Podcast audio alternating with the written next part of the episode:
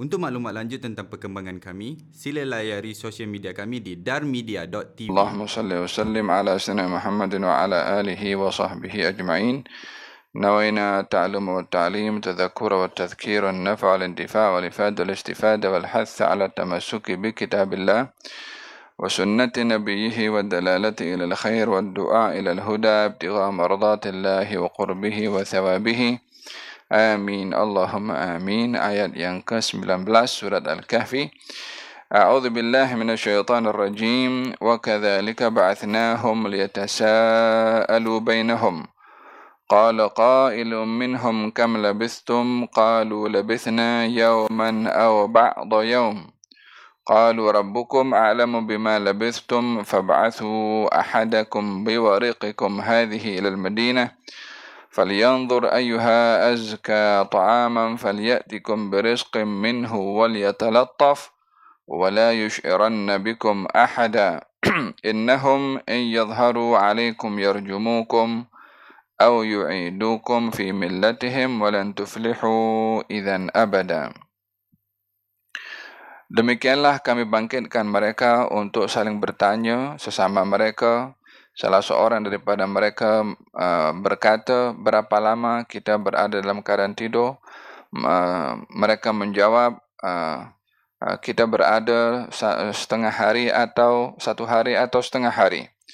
Sebahagian daripada mereka mengatakan, Tuhan kamu lebih mengetahui akan lamanya kamu tidur. Maka, hendaklah kamu mengutus salah seorang daripada kamu dengan duit ini untuk datang ke Madinah, bandar, dan mencari makanan yang suci, agar supaya ia mendatangkan kepada kamu rezeki daripada Allah, dan hendaklah ia berhati-hati sehingga tiada sesiapa yang mengenalinya. Sesungguhnya mereka, yakni orang-orang yang menyembah berhala daripada para penguasa, kalau melihat kamu, nampak kamu, maka mereka akan merejam kamu, membunuh kepada kamu atau mengembalikan kamu kepada agama mereka, dan kamu tiada akan berjaya. وَكَذَلِكَ بَعَثْنَاهُمْ. Dan demikian kami bangkitkan mereka, yakni bangkitkan daripada tidur, liyatasa'alu, untuk mereka bertanya, yakni mereka setelah 300 tahun lebih tidur, kemudian bangkit daripada tidur, satu dengan yang lain saling bertanya, berapa lama kita tidur? Dan sebahagian menjawab, kita hanya tidur sehari atau sebahagian sahaja. Yakni mereka ketika bangun daripada tidur merasakan adanya kelainan yang ada di luar yang biasa mereka lalui. Yakni bila mana seorang itu setiap hari tidur lebih kurang 8 jam misalnya, maka tidak akan menjadi rasa hairan ketika bangkit daripada tidur itu dengan menanyakan berapa lama kita tidur. Akan tetapi bagi Ashabul Kahfi yang tidurnya 309 tahun, nampak macam ada sesuatu yang lain daripada kebiasaannya mereka tidur. Ya, sebagaimana saya katakan semalam, bahwasanya tidak ada kelainan dari segi fizikalnya, yakni bermakna tidak dilihat selama mereka tidur adanya kuku yang memanjang, sebagaimana ahli tafsir mengatakan kuku mereka panjang, rambut mereka panjang, dan seterusnya. Kalau itu yang berlaku, maka mereka tak akan menjawab tidurnya hanya setengah hari atau satu hari. Tapi karena dalam masa setengah hari dan satu hari tidak mungkin rambut akan memanjang dengan begitu panjang dan kuku akan memanjang juga. Namun mereka ketika menjawab satu hari atau setengah hari karena tidak melihat apa-apa perubahan pada tubuh badannya. Namun nampak lama mereka punya tidur, oleh sebab itu mereka bertanya berapa lama kita tidur. Setengah hari bermakna 12 jam.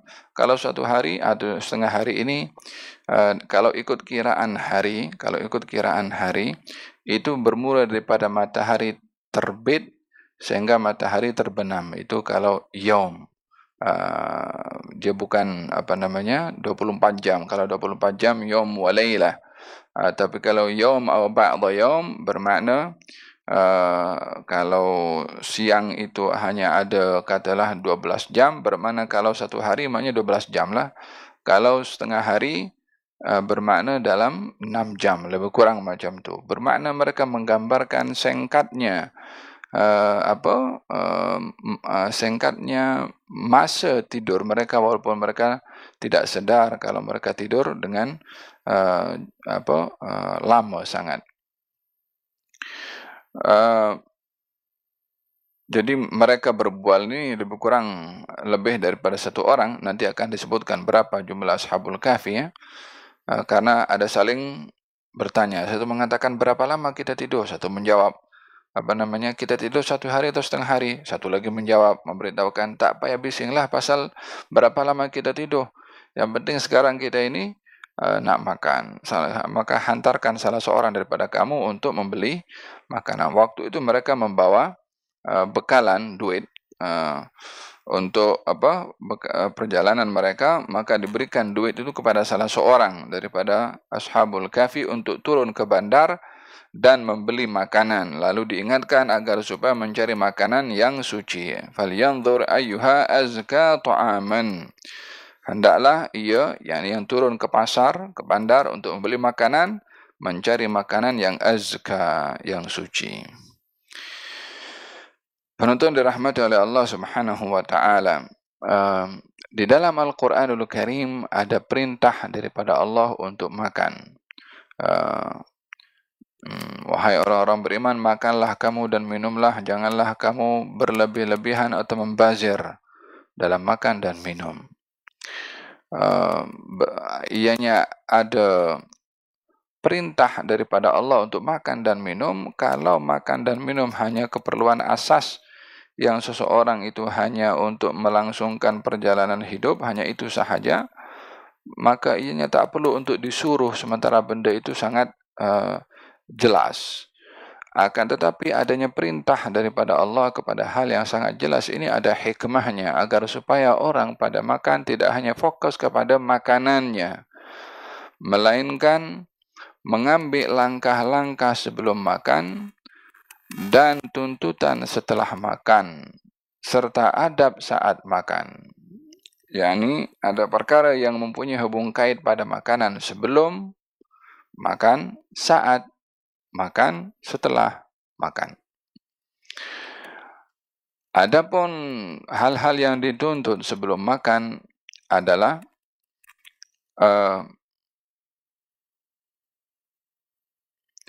mengambil tahu tentang sumber pembelian makanan itu sendiri, daripada sumber yang halal atau yang haram. Walihada, kaitan makanan daripada sumber yang halal akan membawa kesan kepada orang yang makan saat makan dan setelah makan.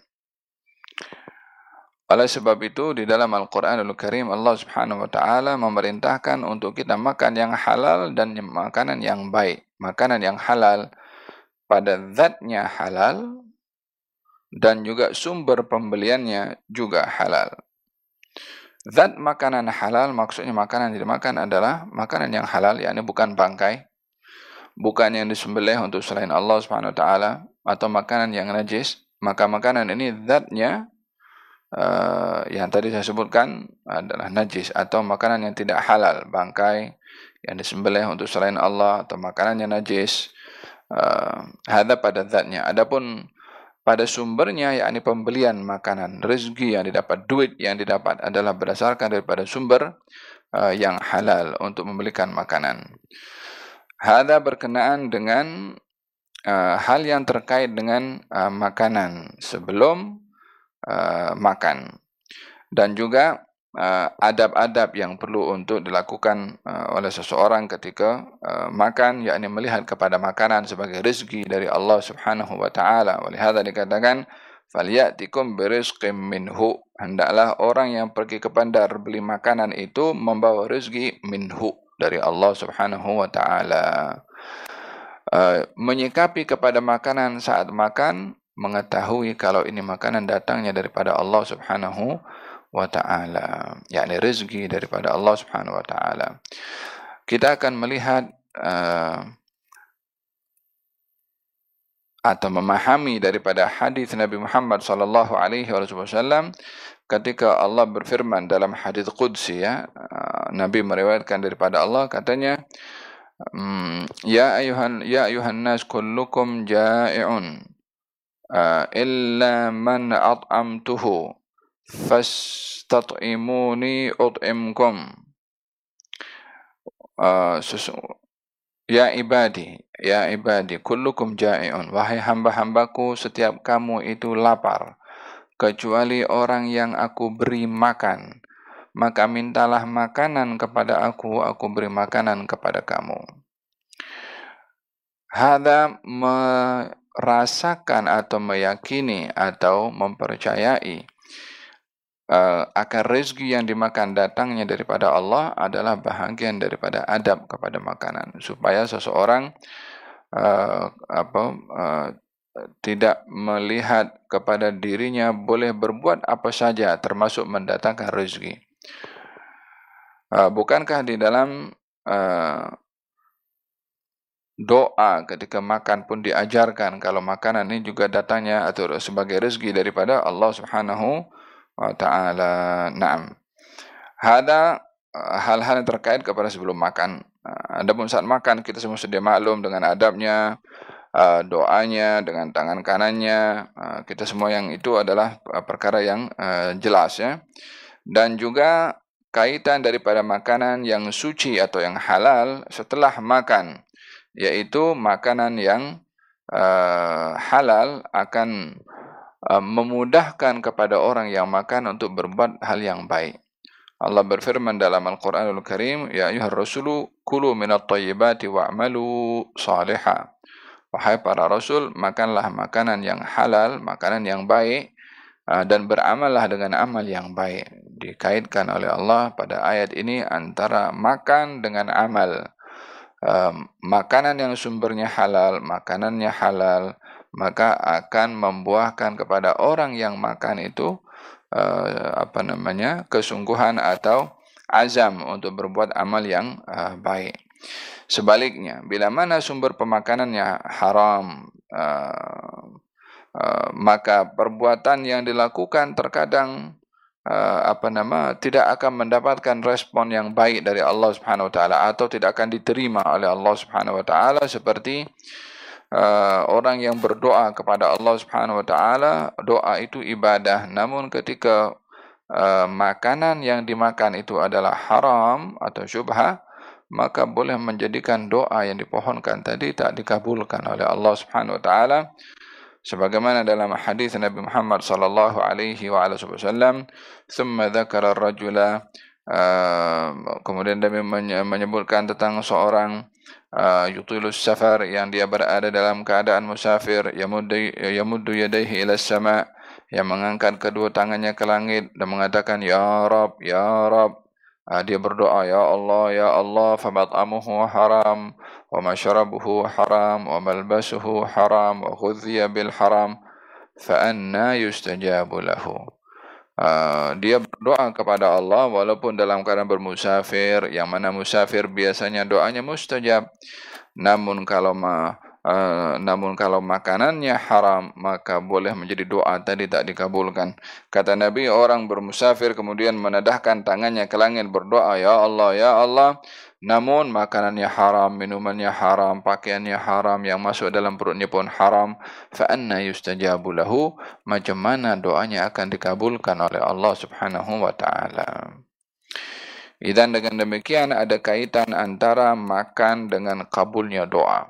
Yani bila mana seorang ingin mendapatkan kabulnya doa, perbaiki sumber pemakanannya, karena doa yang kita pohonkan itu dengan lisan kita memerlukan kepada energi daripada makanan bergantung kepada sumbernya yang halal atau yang sebaliknya. Man akala al-halala ata'at jawarihuhu sya'a am aba, wa man akala al-harama asad jawarihuhu sya'a am aba. Siapa orang yang makan makanan yang halal, maka anggota badannya mudah berbuat kebaikan. Yang makan makanan yang haram, mudah tubuh badannya berbuat kemaksiatan. Atib mat'amak tustajab da'watuk. Perelokkan kau punya sumber makanan, doa kamu dikabulkan oleh Allah Subhanahu wa Ta'ala. Hadza berkenaan dengan kaitan makanan. Kalau begitu, makanan yang mempunyai hubung kait dengan amal, hubung kait dengan ibadah, hubung kait dengan doa, ia bukan sembarang perbuatan untuk hanya sekedar memenuhi keperluan hidup, bekerja dan seumpamanya pada makan, tetapi mempunyai hubung kait yang rapat dengan ibadah. Oleh karena makanan ada hubung kait dengan ibadah, maka Ashabul Kahfi ketika menyuruh salah seorang daripada mereka membeli makanan, falyanzur ayyuha azka ta'ama, carilah makanan yang suci. Apa sebabnya? Ada kaitan dengan ibadah, ada kaitan dengan hati. Makanan yang halal akan membersihkan hati, makanan yang halal akan memberikan kepada jiwa ini menjadi lembut dan seterusnya. Makanan yang haram akan menyebabkan kerasnya hati. Nasallallahu alafiyah ya rabbal alamin. Faliyatikum birizqin minhu waliyatalattaf, dan hendaklah ia mendatangkan rezeki berupa makanan tadi, minhu dari Allah Subhanahu wa Ta'ala, waliyatalattaf, dan hendaklah dia berhati-hati ketika membeli makanan. Naam. Dalam hadis Nabi Muhammad sallallahu alaihi wasallam, ini tip untuk sehat badan melalui pemakanan. Katanya, ma mala'a ibnu adam wi'an syarran min batnihi, tidaklah anak Adam itu memenuhi satu bekas yang lebih berbahaya melainkan daripada perutnya sendiri. Yakfina libni Adam luqaimat yuqimna sulbahu, cukup kepada anak Adam itu suapan-suapan kecil untuk masuk ke dalam perutnya. Ya, ini suapan-suapan kecil maknanya sedikit ketika makan. Wa in kan walabud, kalaupun mesti makan yang banyak, maka 1/3 untuk makannya, 1/3 untuk minumnya, 1/3 untuk laluan pernafasannya. Ya, ini makan itu kena dibagi 3. 1/3 untuk makan, 1/3 untuk minum, 1/3 untuk laluan pernafasan. Ya, ini kadang-kadang orang kalau makan terlalu kenyang, nak bercakap dah tak larat, nak bergerak tak larat, duduk, lepas tu senyap satu dengan yang lain, atau banyak cakap untuk lapar balik, sehingga tidak menepati daripada adab. Ada satu tradisi dahulu, zaman sebelum al-Islam, daripada kebiasaan Rom. Kalau dalam satu pesta tertentu, mereka makan sepuas-puasnya sampai muntah. Tujuannya kalau dah muntah, lapar balik, makan balik, dan begitu. Ini adalah makan dengan yang terlalu kenyang atau makanan yang tidak menepati adab akan membawa banyak penyakit kepada seseorang. Dikatakan perut ini baitud da'. Ya, ini rumah atau sarang kepada penyakit. Kalau tidak dijaga, maka akan banyak timbulkan penyakit. Penjagaan kepada perut adalah dengan menjaga, mengatur, menyusun makanan. Yakni makan tidak terlalu kenyang dan makan makanan yang sehat, yang berenergi. Ya, baginda Rasulullah SAW pernah makan korma dengan tembikai. Katanya, yang ini disejukkan dengan yang ini. Di satu masa Nabi makan korma dengan tembikai. Yang ini disejukkan dengan yang ini. Maksudnya korma itu agak panas, tembikai sejuk. Kata Nabi, ini korma disejukkan dengan yang ini. Maksudnya diimbangi antara panas, makanan yang panas dengan yang sejuk. Jadi yang masuk ke dalam ini adalah makanan yang sehat dan tidak memudaratkan kepada orang yang makan. Sayyidina Ali baru sembuh daripada sakit, kemudian dihidangkan makanan, di situ ada korma, cuma korma itu agak keras. Maka Nabi tak izinkan Sayyidina Ali makan. Kemudian ketika dihidangkan syurbah, yakni syurbah ini macam sup, maka baginda Rasulullah mengatakan kepada Sayyidina Ali, yang ini kau boleh makan. Di sini Nabi mengambil berat tentang seorang yang baru sembuh daripada sakit, yang mungkin penghadaman itu belum lagi berfungsi full seperti orang sehat, sehingga kalau makan makanan yang agak keras mungkin akan membahayakan kepada dirinya yang masih dalam proses untuk pemulihan, untuk menuju kepada sembuh secara sempurna. Maka dijaga untuk sampai kepada kesembuhan yang sempurna melalui pemakanan yang sesuai kepada kondisi badan seseorang. Ada beberapa perkara yang terkait dengan makanan. Mereka mempunyai slogan para sahabah, nahnu qaumun la na'kul hatta najuu' wa idza akalna lam nashba'. Kami ini satu bangsa yang tidak makan kecuali lapar. Yani kalau lapar baru makan. Dan kalau makan pun tak sampai kenyang. Yani berhenti sebelum kenyang. Wal yatalattaf, dan hendaklah kamu berhati-hati ketika pergi turun ke bandar untuk membeli makanan. Sebab apa? Sebab kalau kamu dijumpai oleh orang-orang tentera-tentera penguasa yang zalim itu, yang memaksa kepada mereka untuk menyembah berhala, kalau tentera-tentera nampak, maka kamu akan ditangkap dan kamu akan dibunuh atau dipaksa untuk kembali kepada agama mereka, dan kamu tiada akan berjaya selama-lamanya, yakni kalau kembali kepada agama mereka. Ashabul Kahfi ketika dibangkitkan setelah 300 tahun lebih tidur, menyangka kalau mereka masih berada di zaman raja yang menyembah berhala, yang mengancam kepada mereka, yang merampas harta benda mereka. Mereka menyangka hidup di zaman itu, walaupun generasi sudah bertukar. Generasi sudah bertukar, dan mereka ketika bangkit itu, rajanya dah bukan itu, raja itu dah mati dah, bahkan generasi yang hidup di zamannya sudah semuanya sudah meninggal dunia karena 300 tahun lebih. Mereka berada dalam keadaan tidur. Jarak antara mereka dengan ketika bangkit daripada tidur dengan raja yang memaksa kepada mereka untuk kufur, sudah 300 tahun jaraknya. Maka generasi bertukar, pemimpin dan penguasa pun bertukar. Mereka menyangka, karena mereka menyangka tidur satu hari atau setengah hari saja, mungkin masih berada, mereka menyangka masih berada di zaman penguasa itu. Jadi mereka beritahukan kepada yang akan turun ke bandar, hati-hati nanti kalau beli barang makanan, jangan sampai ada spy atau tentera-tentera daripada penguasa, namanya Daqyanus penguasa itu.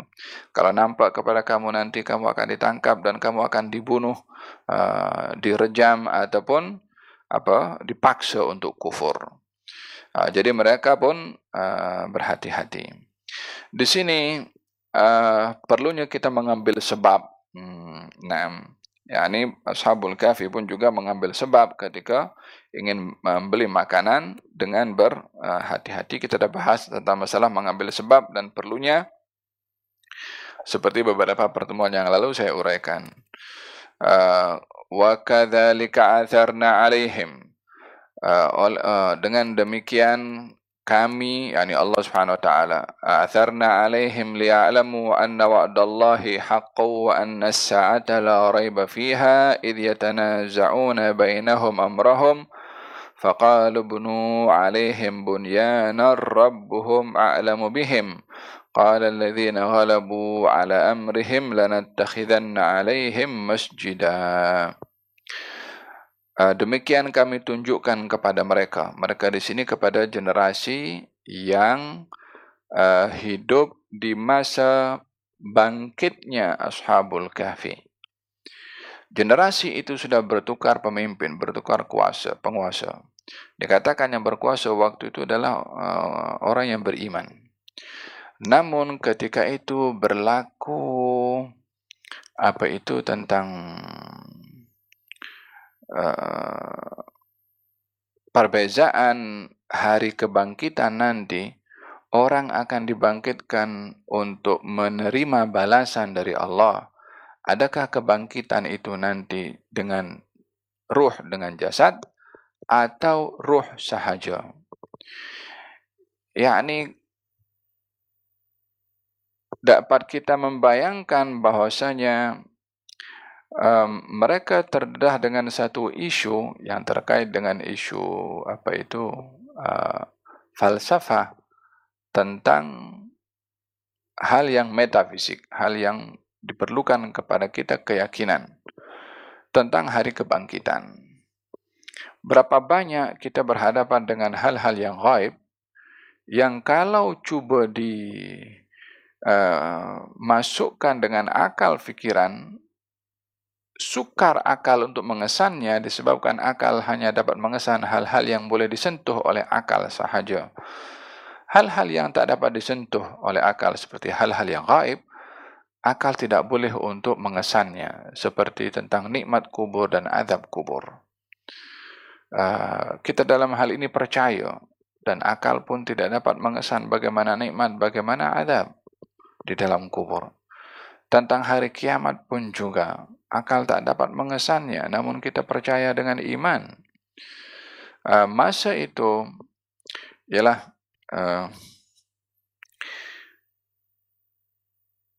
terdapat beberapa golongan ini yang terkadang bila mana menggunakan akal fikiran, jadi boleh bercelaru.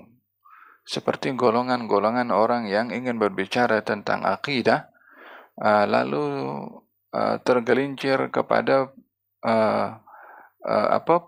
kepada pemahaman yang namanya Jabariyah atau Qadariyah.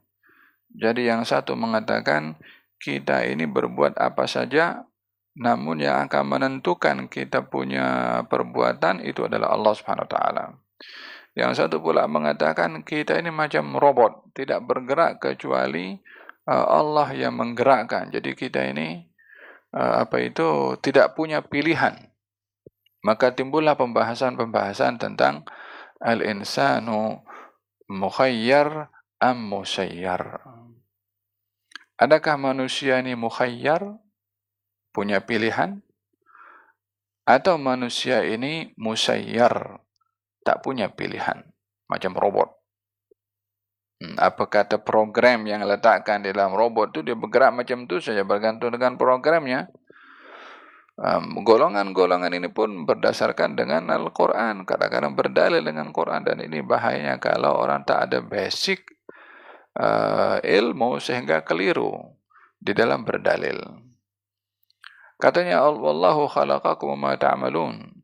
Allah yang menciptakan kamu dan perbuatan kamu, bermakna perbuatan kita apa saja, kita angkat ini ke, kita angkat tisu ke, kita gerak tangan, ini semua adalah pergerakan daripada Allah secara langsung, dan manusia tak punya pilihan. Jadi golongan ini kalau manusia berbuat maksiat, dia mengatakan jangan salahkan saya, salahkan yang menggerakkan saya berbuat maksiat. La haula wala quwwata illa billah. Allah pun ada disalahkan juga. Qadariyah pun sebaliknya lawan, dia memiliki konsep kebebasan mutlak yang apa saja dilakukan datang dengan ketentuannya juga dari Allah Subhanahu Wa Taala. Datang seorang kepada Sayyidina Ali bin Abi Talib, tanya kepada Sayyidina Ali, adakah manusia ini mukhayyar atau musayyar? Adakah manusia ini mempunyai pilihan atau tak punya pilihan? Yakni datang menyoal dengan soalan yang cuba dia nak kaitkan dengan falsafah yang dia kaji atau dia belajar. Maka kata Sayyidina Ali bin Abi Talib mengatakan, ya hadah, kamu coba berdiri. Orang itu duduk, ya. Coba berdiri, dia pun berdiri. Kemudian katanya, coba angkat kaki kamu satu. Diangkat kakinya satu.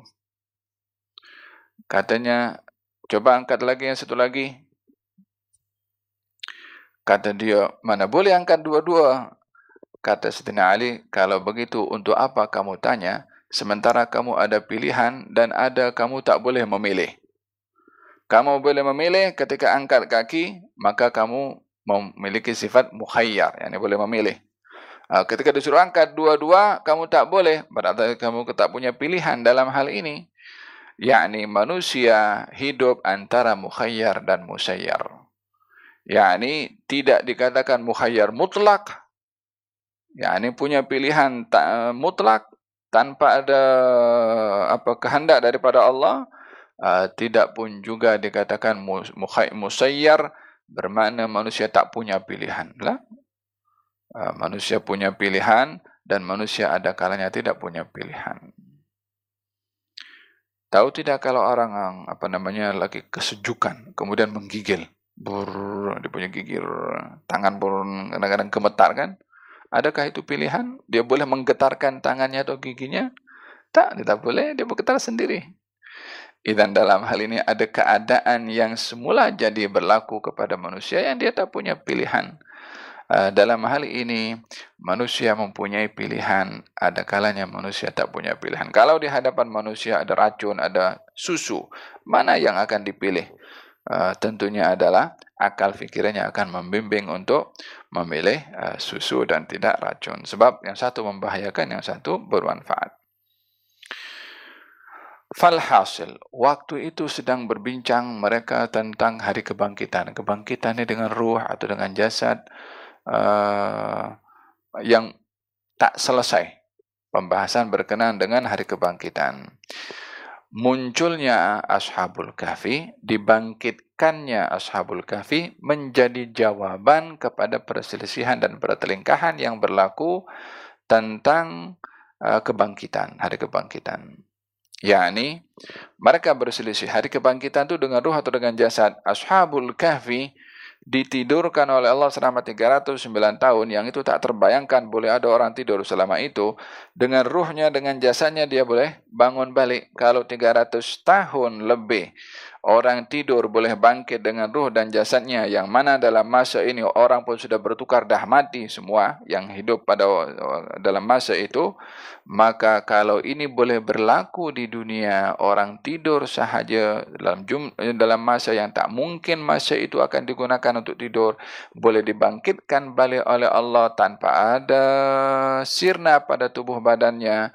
Maka Allah lebih mampu di hari kiamat nanti untuk membangkitkan manusia dengan ruh dan juga jasadnya juga. Kalau di bumi saja boleh, apatah lagi di akhirat. Yang mana di akhirat adalah lebih menjadi hakikat kehidupan bagi seseorang yang dibangkitkan, dan manusia tidak sempurna kecuali dengan ruh dan juga jasadnya. وَكَذَلِكَ أَثَرْنَا عَلَيْهِمْ, dan demikian kami maklumkan kepada mereka. Maklumkan kepada mereka di sini siapa? Mereka yang berselisih tentang hari kiamat dan nanti kebangkitan dengan ruh, dengan jasad, mana yang benar, kami beritahukan kepada mereka. Apa yang diberitahukan? Bangkitnya Ashabul Kahfi tadi menjadi jawaban. لِيَعْلَمُوا أَنَّ وَعْدَ اللَّهِ حَقٍّ, agar supaya mereka mengetahui bahwasanya janji Allah adalah benar. وَأَنَّ السَّاعَةَ لَا رَيْبَ فِيهَا إِذْ يَتَنَازَعُونَ بَيْنَهُمْ أَمْرَهُمْ, dan bahwasanya hari kiamat pasti akan terjadi dan tiada keraguan berlakunya hari kiamat ketika mereka berselisih antara mereka tentang Ashabul Kahfi, yakni ketika menjadikan Ashabul Kahfi sebagai jawaban akan kesamaran yang berlaku tentang kebangkitan. Adakah dengan ruh atau dengan jasad? Terselesaikan permasalahan itu dengan bangkitnya Ashabu Al-Kahfi. Faqalu bunu alaihim bunyanan rabbuhum a'lamu bihim, maka mereka mengatakan, baik kita bangunkan bangunan untuk Ashabul Kahfi ini, sesungguhnya Tuhan mereka lebih mengetahui tentang mereka. Qala alladhina ghalabu 'ala amrihim, mereka yang berkuasa pada zaman itu mengatakan, lanattakhidanna 'alaihim masjidah, kami jadikan untuk mereka masjid. Apa maksudnya? Ashabul Kahfi tadi turun ke bandar membawa duit untuk beli makanan. Duit ketika dibawa ke bandar untuk beli makanan, setelah memesan makanan, dibayarkan dengan duitnya. Duit yang diterima oleh penjual itu, si penjual merasa hairan, ini bukan duit yang kita pakai sekarang. yakni sudah bertukar umlah, sudah bertukar mata uangnya 300 tahun sudah jauh, sudah bertukar penguasa, bertukar mata uang, bertukar sistem. Si penjual merasa heran tengok duit ini, tak pernah dia tengok duit macam ni. Namun ada tanda-tanda pada duit ini yang terkait dengan penguasa-penguasa yang dahulu ini sudah menjadi satu sejarah. Maka si penjual pun merasa heran, daripada mana kamu duit ini? Katanya dia bagi tahu ya, hasil daripada kerja. Dia pun ceritalah, pasal dia pun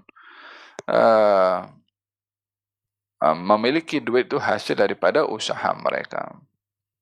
Akhirnya mereka dibawa kepada penguasa di zaman itu, dan memang sejarah Ashabul Kahfi ini turun-temurun, generasi-generasi menjadi satu cerita. Dahulu ada beberapa pemuda yang lari daripada negerinya karena beriman kepada Allah Subhanahu wa taala, yang tidak dijumpai. Jadi cerita itu berpindah daripada mulut ke mulut, dicatat dalam buku-buku yang ketika membeli barang, duit yang diberikan itu adalah ada tanda-tanda yang ada kaitan dengan penguasa, di mana penguasa itu hidup di zamannya Ashabu Al-Kahfi.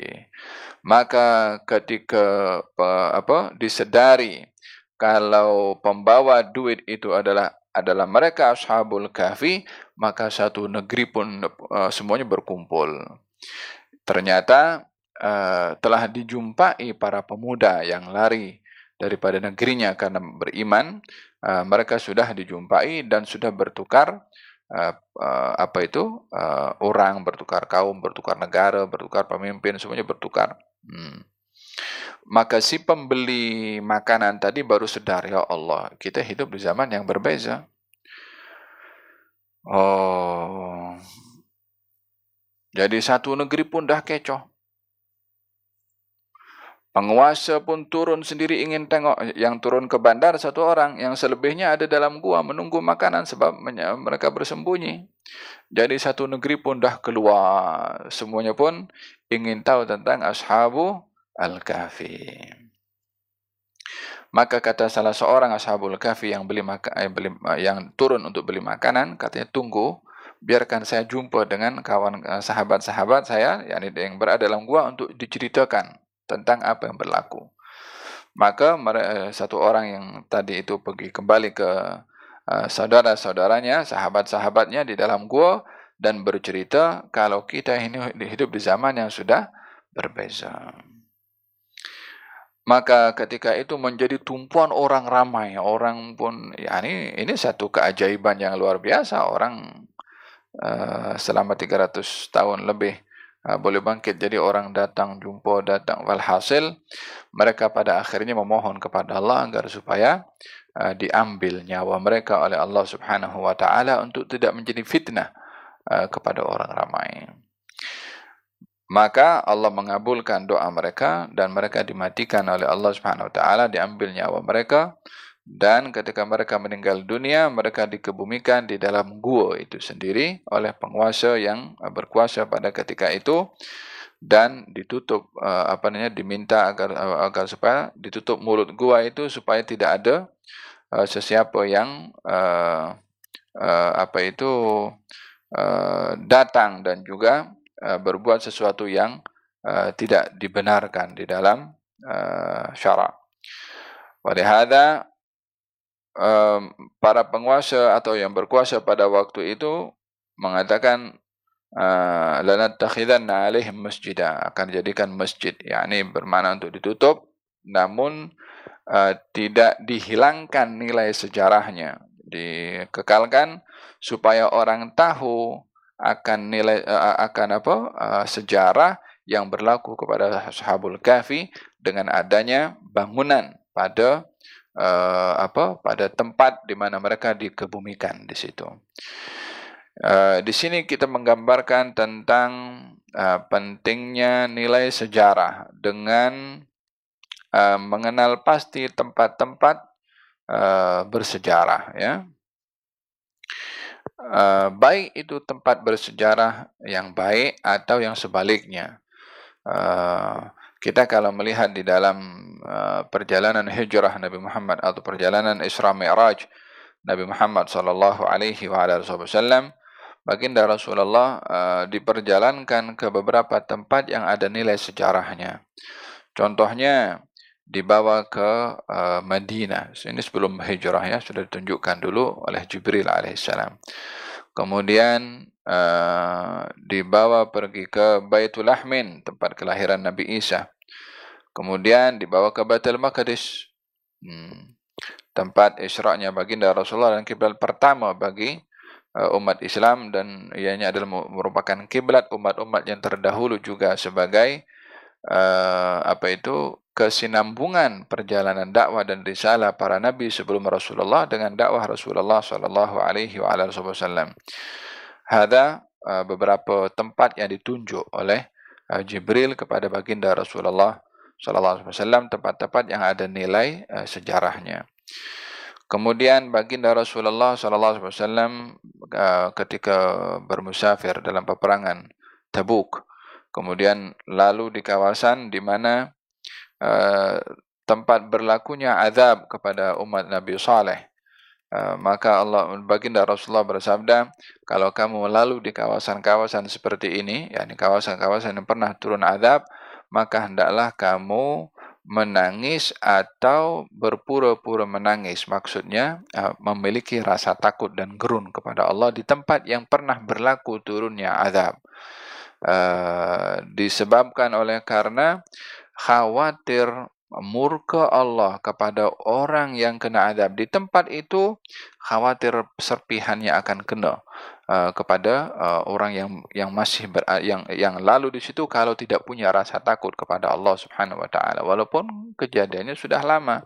Yakni bermakna mengingati apa yang pernah berlaku di tempat itu, kalau baik untuk mendapatkan kebaikan daripada Allah, kalau perkara yang berlaku di tempat itu berupa murka dan azab, untuk berlindung kepada Allah agar supaya tak kena azabnya Allah Subhanahu wa taala.